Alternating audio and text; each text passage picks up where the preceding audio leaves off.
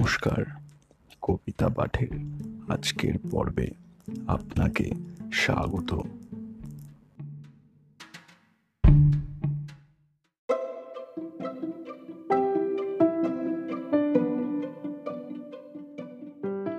আজকে আমার নিবেদন কবি সুকুমার রায়ের কবিতা আড়ি কবিতা পাঠে আমি সাহেব।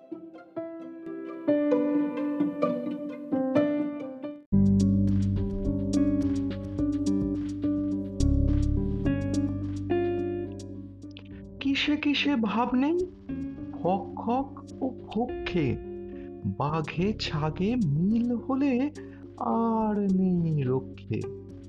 শেয়ালের সাড়া পেলে কুকুরেরা তৈরি, সাপে আর নেউলে তো চিরকাল বৈরি।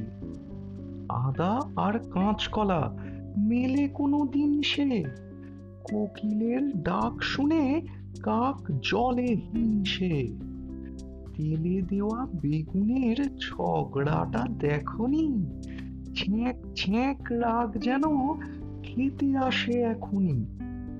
তার চেয়ে বেশি আড়ি আমি পারি কহিতে, তোমাদের কারও কারও কেতাবের সহিতে।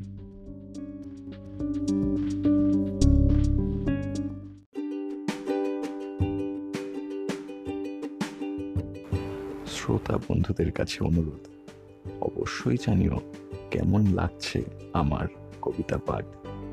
আর শেয়ার করতে কিন্তু ভুলো না, তোমার শেয়ার আমায় পৌঁছে দিতে পারে বহু মানুষের কাছে।